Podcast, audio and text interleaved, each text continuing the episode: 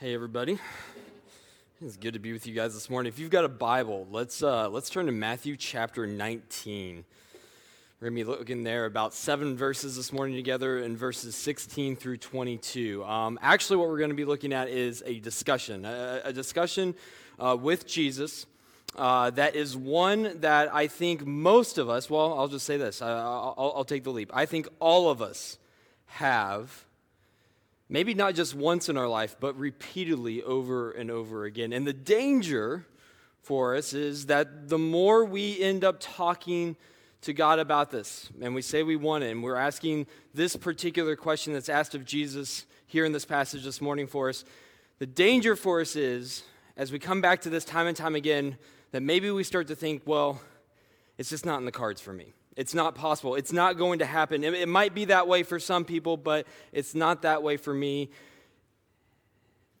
And Jesus says something very different about that. So let's get to it together then this morning. There in Matthew chapter 19, verses 16 through 20 is what we're going to start with. It says, "And behold, a man came up to him saying, 'Teacher, what good deed must I do to have eternal life?' And he said to him, 'Why do you ask me about what is good? There is only one who is good. If you would enter life, keep the commandments.' He said to him, 'Which ones?' And Jesus responded, saying, 'You shall not murder, you shall not commit adultery, you shall not steal, you shall not bear false witness, honor your father and mother, and you shall love your neighbor as yourself.' And the young man said to him, 'All these I have kept, what do I still lack?'" Matthew tells us that this is a man, a rich young man. We know from other accounts in Luke and Mark that he is also referred to as a ruler. We don't know exactly what that means. But all of that aside, maybe we can spend a lot of time trying to fill in those blanks, really figure out who this guy was, where he was coming from Jesus, some of his backstory. None of it really matters, because what really matters for all of us is he asks a question that is burning at the center of who we are in our heart. And what's more is, the longer we walk with Jesus, it doesn't seem to quench that question. We actually start asking it more and more and more. And that is, there in verse 20, right at the end, he says, "What do I still lack?"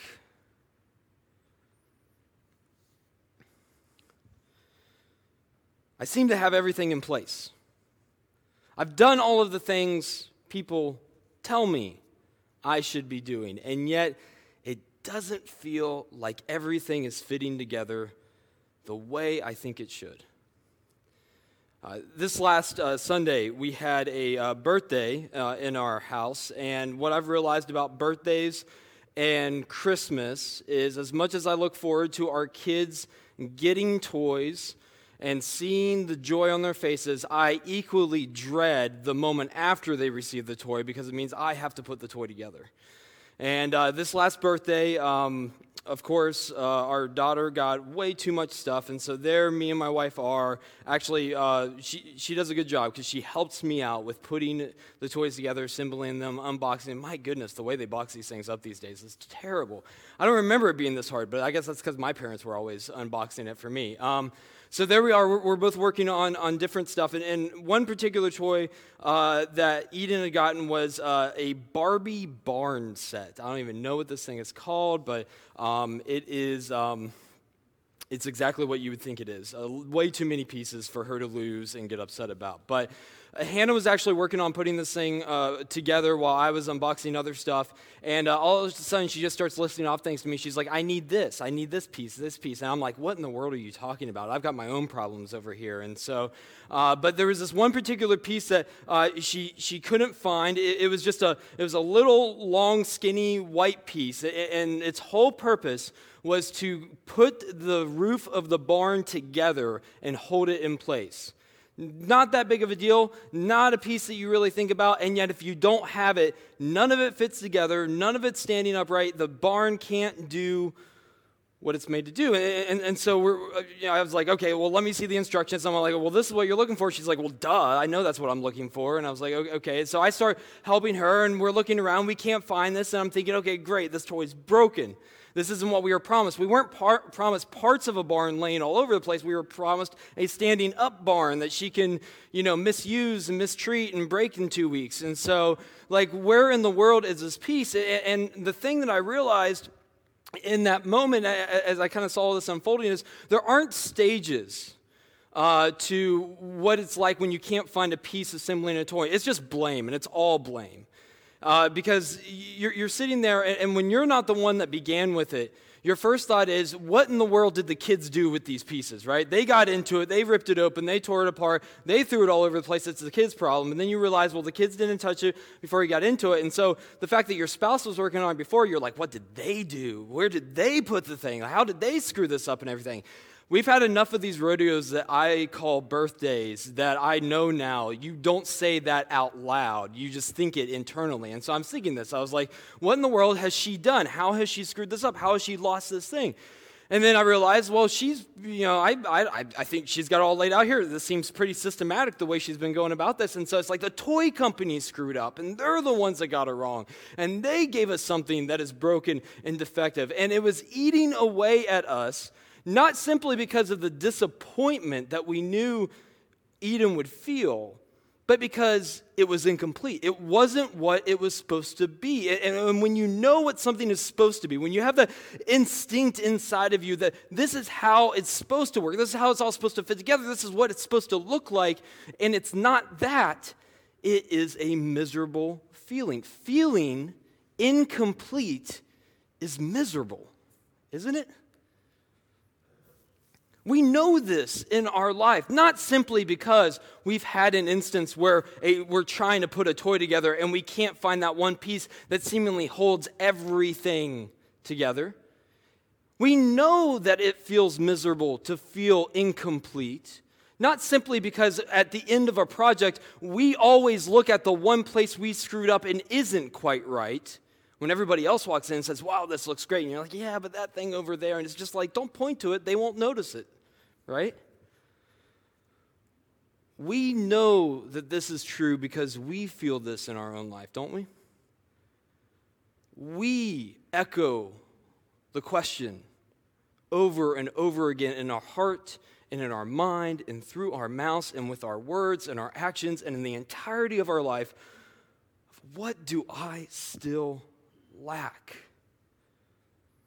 For many of us, this is not a fleeting thought. This is not a thought that comes along every now and then, and we got to figure it out, and we find an answer, and so then we fix it and we move on. This is actually the constant of our life, isn't it? That there's got to be something more. There's something that's just not quite right, and I know that it shouldn't be this way. And so what am I not living up to? What am I not incorporating in my life the way that I need to? What more do I need? And when we feel like this, it actually becomes the driving force of our life. That just like this young man, it sends us running off, searching everywhere that we possibly could, asking the question of people, what do I need to do? Undoubtedly, Jesus is not his first stop in trying to figure out this quintessential question of how do I have eternal life? Better yet, I have done everything.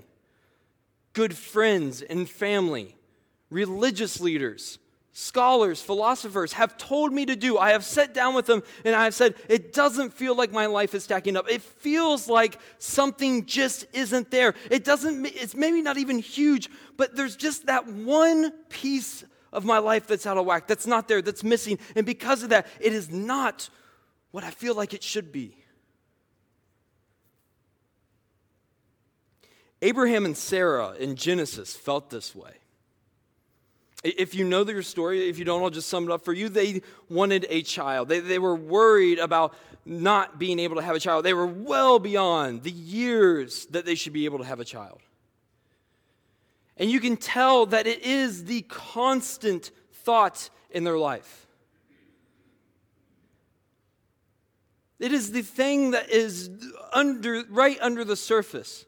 that frames everything that is going on in their life. All the good things that they can point to, all the family get-togethers and festive holidays, and even just slow, take-it-easy Saturdays. They're right under the surface of how good those things are.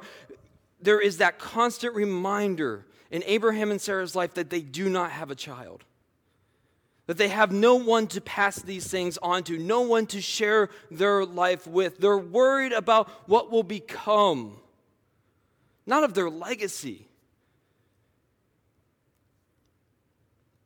But they say, we're lacking something. We're lacking the ability to pass this on. We see that this becomes such a driving force in their life that even when promised to have a child and it doesn't come about in the time that they hope it will, they take things into their own hands, don't they? Sarah comes along to Abraham and says, you know what? Why don't you just take my maidservant and have a child through her, and it will we'll at least have someone to pass our life and our belongings onto. They can't rest until they find that thing they think they so desperately need. What do I lack? And when we think we've figured it out, we go running as hard and as fast as we can in that direction, and we don't stop to think twice about it, don't we? See, Abraham and Sarah were searching for the same thing that the rich young man was searching for, and it's the same thing that you and I in our life are constantly driven by. That they were all searching for peace. And in the Bible, quite often, most of the time, the Hebrew word that comes to represent this peace that we're all searching for is the word shalom.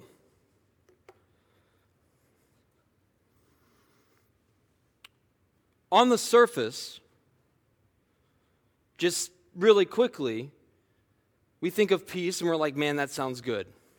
The absence of conflict. It would be nice just to have things in my life steady for a while, wouldn't it? To not have the messy relationships, to just not be at each other. So it'd be nice just to be able to sit down at Thanksgiving dinner and get through it with nobody fighting and no dishes getting broken in the process, right? But in the Bible, this actually means so much more than even that. It's not just simply the absence of war or conflict. It's actually a peace that is in its place, a peace that goes beyond just simply stopping hostilities. Even more than that, it goes even beyond our understanding and our definition of what peace means. That in Scripture, it actually talks about shalom, the peace of God, leading to a completeness, a wholeness. And what's more is it's a completeness and a wholeness in something that is intricately complex, that is full of different parts and pieces that normally don't fit together, that we actually as people find impossible to fit together and make work in our life. In the Old Testament, actually, shalom is used to refer to the putting together of a wall around a city, a wall that would have so many different pieces, so many carved stones, that if you were just to stack them up on their own, there would be gaps all over the place and holes and everything, and it wouldn't really work that well as a wall. But it says that the peace of God leads to a completeness, a wholeness, that it's like a wall that is intricately pieced together in such a way that there are no gaps, there are no cracks, there are no breakdowns in it everywhere. Everything is working in unison together for the purpose it was created and put together for. That's the picture that Scripture gives us of peace. That is what the rich young man is looking for. He's saying, it doesn't feel like my life is fitting together the way it should, even though I have all of these things, these really hard things, these commandments that are difficult to keep. I mean, when you look at that list of commandments that Jesus goes through there, you kind of start off and you're like, okay, I got that. Those are pretty big ones, and those are pretty big scripts. I don't think I have that. But then he gets down to, honor your father and mother. Like, oh, man, on good days, yes. And then love your neighbor as yourself. And who does that? Even the rich young man says, I've done those things that we all find so hard to do, and yet he says it's not fitting together the way it should. It doesn't look like the picture on the box. Something's still missing. This idea of shalom is not even that it's put together and it's standing right, but it's then that it starts working together. That when people would come to, in Scripture, God's understanding of peace and shalom, they wouldn't just cease hostilities, they would actually start working together in unison towards a greater good, a greater purpose. That when God puts our life together, the promise that is represented in this picture of peace that God gives us is one in which our life isn't just simply stacked back together so that we can say, oh, look at that pretty picture, and when we don't move, but then we start moving, things get out of whack. It actually says you're going to be filled and propelled to share this life, this hope, this purpose with the world. That you will actually become someone, something. That everything about who you are is sharing the peace and the hope of Jesus. And that all of you will work in that purpose. This is why this picture of peace and what Scripture it actually means, and when we look at the complete picture that we get in God's Word, this is why Isaiah chapter 9 that Steve read for us during the lighting of the Advent candle, this is why that is such a big idea. That he is the Prince of peace, this coming Messiah. That his reign in our life, in the world, is going to be understood by the fact, not simply that things will be put back together, but they will be working together for the purpose in which they were created. Jesus is God's peace. That is one of the messages of Christmas. He is not just, though, the completeness of God. In him we see all that God is, but also all that God hopes to be with us. In Jesus, we find and get a picture of this is what we were made to be. How we were made to be, how we were made to live in relationship with God, how we were made to live in relationship with each other, how we were made to show and receive love, how we were made to forgive and to seek genuine, authentic, real forgiveness, how we were made to know our worth and who we are and who God is and who God says we are. That we were made to be complete in God.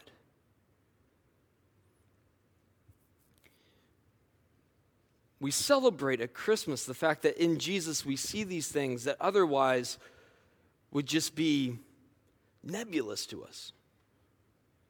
How would we know what this looks like? How would we know what it looks like in action? They'd be nice ideas, but once you get out of the classroom, how do you make it work in the real world? Jesus is how it works in the real world.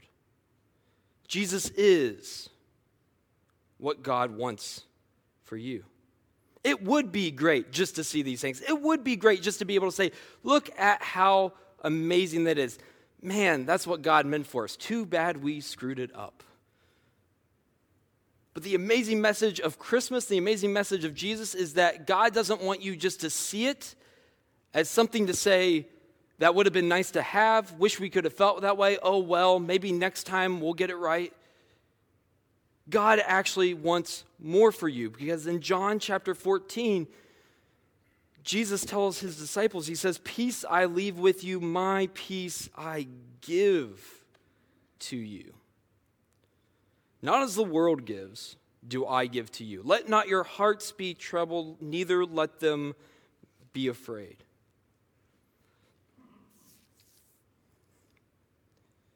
This is what God wants for us.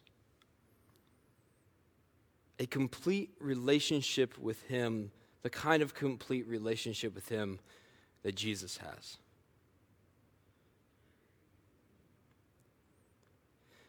God hasn't simply let us stay here and languish in the misery of constantly feel like we are lacking something.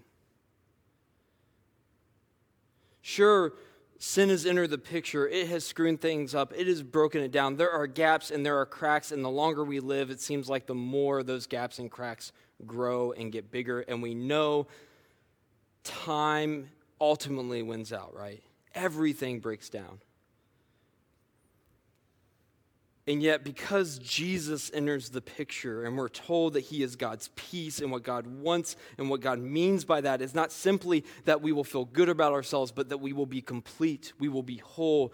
Everything that we are will be put back right and be working in the direction that God has, that God intended from the get-go. And so what he means is that in that complete relationship, it looks like us having the freedom to give God control and really believe it's actually better. That it's better in his hands than in ours.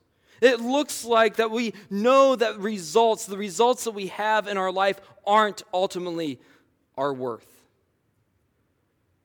It looks like that we can see the purpose and the value of the mundane when we feel like we are wasting our time, knowing that when our life is lived to the glory of God, everything that we do has meaning and can glorify him. It looks like we're able to actually say what we're really feeling to a Father that loves and cares for us and wants to hear it, rather than having to present ourselves as put together and having it all figured out so that he'll think well of us. What it looks like is being who God made us to be. And when we are in the situation, the position, asking the question that the rich young man found himself asking, what do I still lack? It is proof that our soul is crying out for God's completeness in our life, his shalom. So Jesus responds. And it's amazing that Jesus responds, because I think so often when people get to this place in life, our response to them is, hey, I don't know if there's anything you can do. I don't know if there's anything there. But just the fact that you're asking the question means a lot. It means you're on the right path. So just keep going. I don't know if you'll find it, but at least you care. Just don't be apathetic. That's not Jesus' response, is it? Jesus goes on, and he says, actually, there's hope. There's a way forward. There is actually an answer to this thing. Jesus said to him, if you would be perfect. Hang on a second there, Jesus. Who's asking for perfection? Not me. I mean, that's crazy talk. I mean, who's perfect? Who can really be perfect? No. I think you misunderstood. That's a ridiculous question to ask, isn't it? Because we all know to seek perfection in this life is ridiculous, right? People let us down. Plans don't go through the way we thought they would. Pandemics happen, right? We all know anybody that is hoping for a perfect wedding, a perfect party, a perfect vacation, a perfect life, a perfect family, a perfect house, whatever it might be. If they say, I want this to be perfect, you're like, you're setting yourself up for failure. It's ridiculous. In fact, it's so ridiculous. I realized this to a degree early on in my life. When Hannah and I were planning our wedding, we actually said we don't want our wedding to be perfect because we knew it couldn't be perfect. We were like, we're not worried about that. We saw a lot of people that were that way, and we're like, man, they're wrecking their own wedding. And so the harder we try to make things perfect, the more we screw it up, right? And so we were like, we're okay if things screw up. Nothing screwed up. I mean, maybe it did, and we didn't care. The only problem was I didn't care about our wedding being perfect. I cared about our honeymoon being perfect, and our honeymoon was the honeymoon from not heaven. And so when you seek perfection in this life, you are setting yourself up for failure. And yet, Jesus says, well, if you want to be perfect.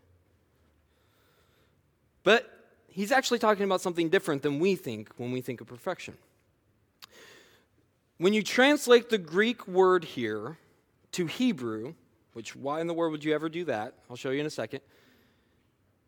It's pretty interesting because the word for perfect is actually the word shalem.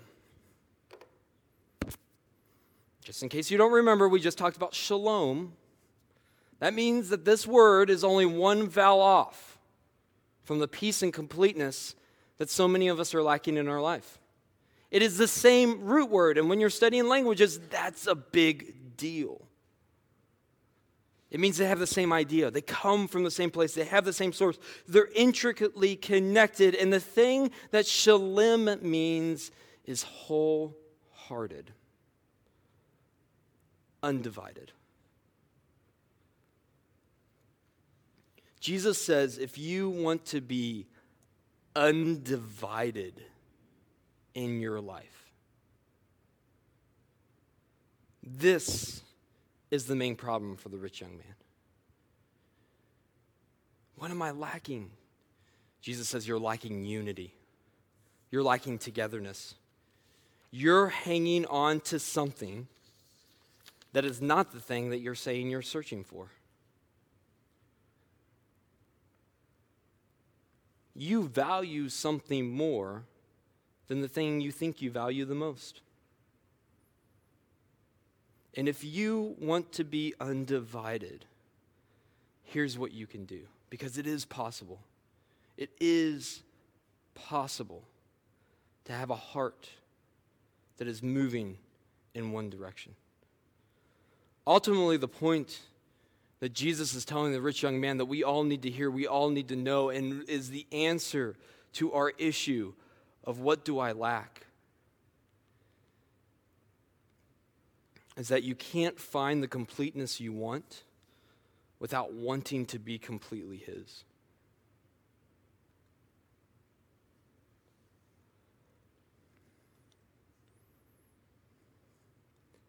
It's the thing we're all searching for. This togetherness, undivided, unified about one thing.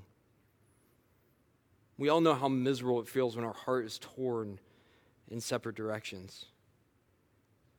It burdens us. And we cry out and we say, I don't want to be this way. I don't want to live this way. I don't want to be double-minded. I don't want to be hypocritical. And so what do I need to do to not be that? And actually, the answer is something we would obviously never think of. That if we want to be complete, we need to be completely His. We need to stop holding on to things that are not Him and valuing them and pushing them forward in our life. That we need to be in a place where nothing is held on to, nothing is hidden, that it is all out in the open, it is all up for grabs, and when God says this is an issue, we say, you know what, I think you're right. I need to give that to you too.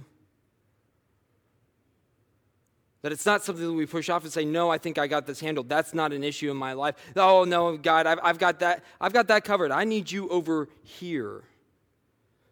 That all that your heart is wants to respond and be corrected by God. Because you want nothing more in your life than to do His will, because you value nothing more in your life than the relationship you have with Him.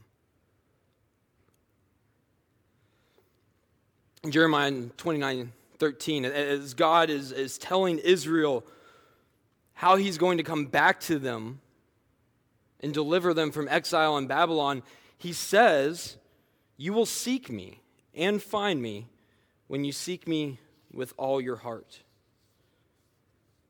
Essentially, He's telling them this on the front end, because He's saying there are some things that have gotten in your life that have gotten in the way. You say you love me, you say you want me, but you're going to have to go through a process here. There's some cleansing, house cleaning is going to have to take place, but there will come a time when those obstacles are going to be removed and you are truly going to want me. And when you want me, when your heart is in it and when all of your heart is in it, you will always find me in that instance.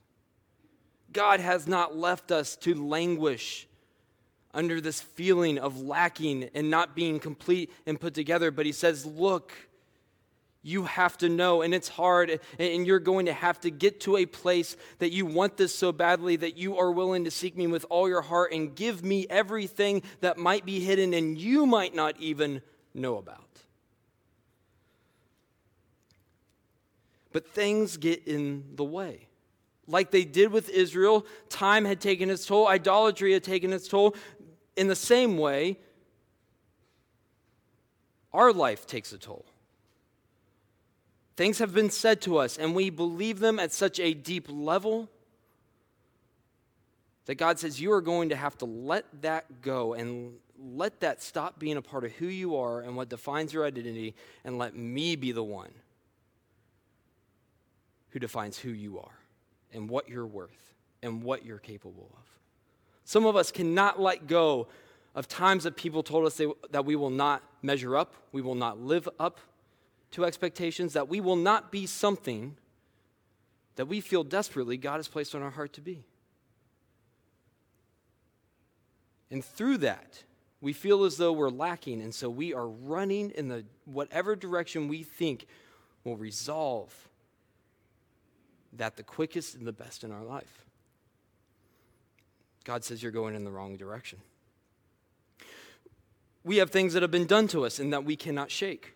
We have choices that we have made, and we feel that we have to live with those for the rest of our life. There's no way we could be ever anything outside of that. Or like the rich young man, we have invested so much of our life in a particular area that we say, God, as much as I might want it, I can't let you touch this, because if you undo this, then who am I? I'm too invested.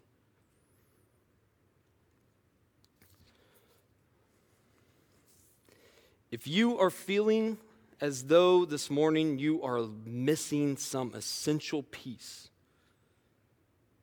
as though you've got everything in front of you and yet you can't find the one thing you need to put it all together, that is your soul crying out for what God has made you to be. And here's the good news. It's possible. Jesus says it's possible. He doesn't say, just keep trying, just keep thinking, don't be apathetic. He actually says there is a way forward. But the lesson we can learn, it's two, actually, from the rich young man this morning and the response that Jesus gives him of being perfect, being complete. He says, first of all, your whole heart has to be in it. And if you are feeling this morning as though you are lacking something, it means there is still something in your life that your heart is not letting go of, that's allowing you to be about the thing you really think you're most about. And you need to let Jesus have his way with that. You need to be willing to give it up and give it to him. Jesus gives the rich young man kind of marching orders. And let me just say this off the start. I don't think Jesus calls all of us to sell everything we have and just come on a journey across the countryside. But there's a couple things we can pick up out of this that I think are important for all of us. He says this to him there in verses 21 through 22. He says, Jesus said to him, if you would be perfect, go sell what you possess. If you would be undivided, wholehearted, go sell what you possess and give it to the poor. And you will have treasure in heaven, and come follow me. And it says, when the young man heard this, he went away sorrowful, for he had great possessions. It's not the answer he was looking for, not the answer he expected. So, what can you and I, who probably don't have as much money as this guy did, pick up out of this? Well, the first thing is this. It's probably different than what you think it is.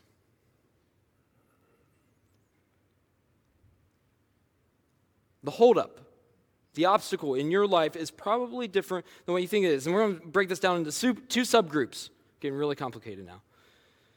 For some of us, we like to think that we need Jesus in a particular area of our life, that we've self-diagnosed.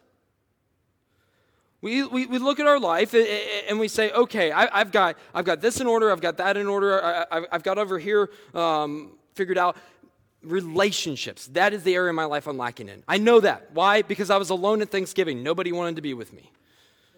So if God could just help me with your relationships, just help me be better with people, then I can do it. Then everything will be great. And so we come to him and say, what do I lack? What is it about my people skills that's getting me in trouble with all these people? Help me bite my tongue. Help me have more patience. And we think if God can just fix this area of our life, we'll be good, and we need him there. And Jesus says it's bigger and deeper than you think it is. It's not just that you have a lot of money, he's telling the rich young man. It's that your heart is tied up in that money. That is more important to you and says more to you about who you are than anything else that I could ever do for you. And so the only way to break yourself free of that is to give it up and choose me first. Jesus wants to look at, for some of us, Jesus wants to look at the entirety and the completeness of your life, not just the areas that you think need it. Second group in this, it's different than you think it is.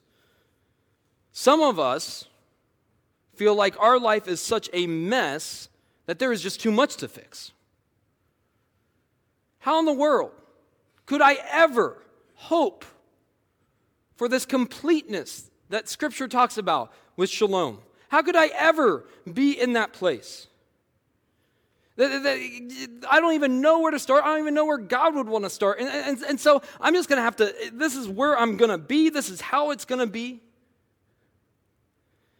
And for those of us that are in that group, it's more simple than you think it is.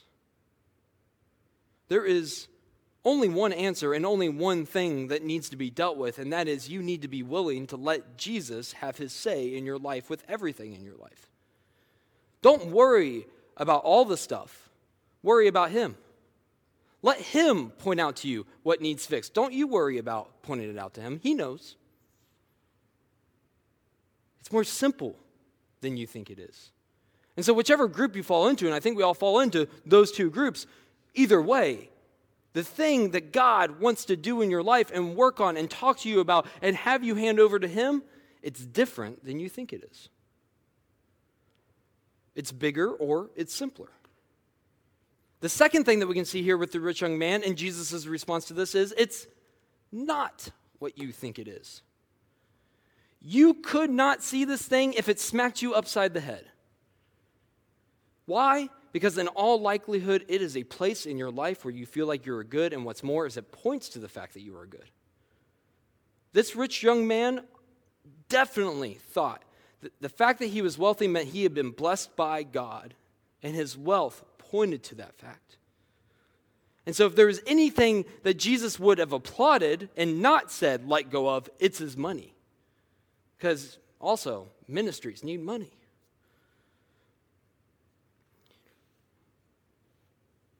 But it was right in front of him, and he couldn't see it.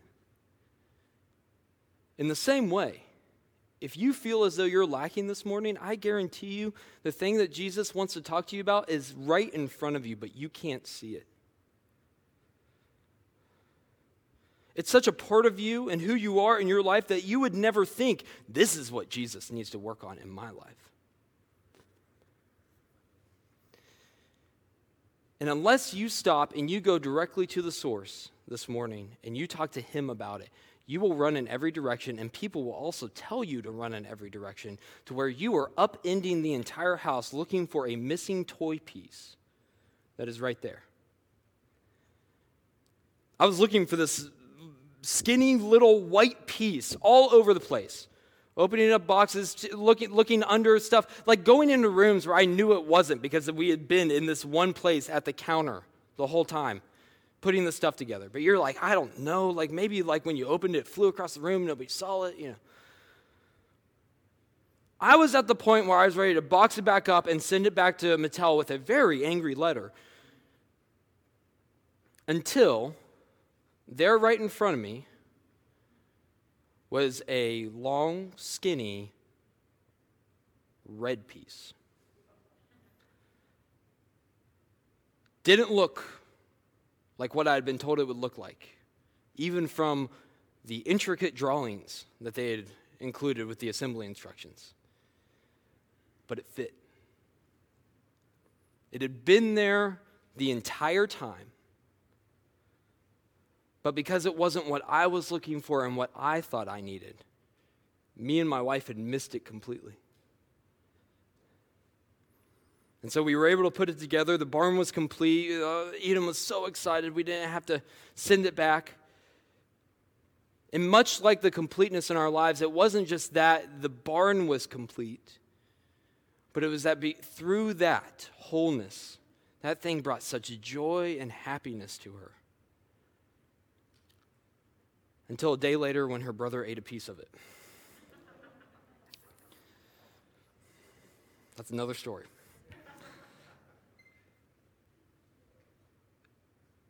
God doesn't just want completeness in your life for your sake so you can walk around and feel good about yourself and stop asking the question of what do I lack. He wants it so that you can take his wholeness, his forgiveness, his love, and the message of his hope and his coming to a world that is sorely lacking what God has created it to be in the knowledge of who he is and knowing that it has been made to love him and know him for all of eternity.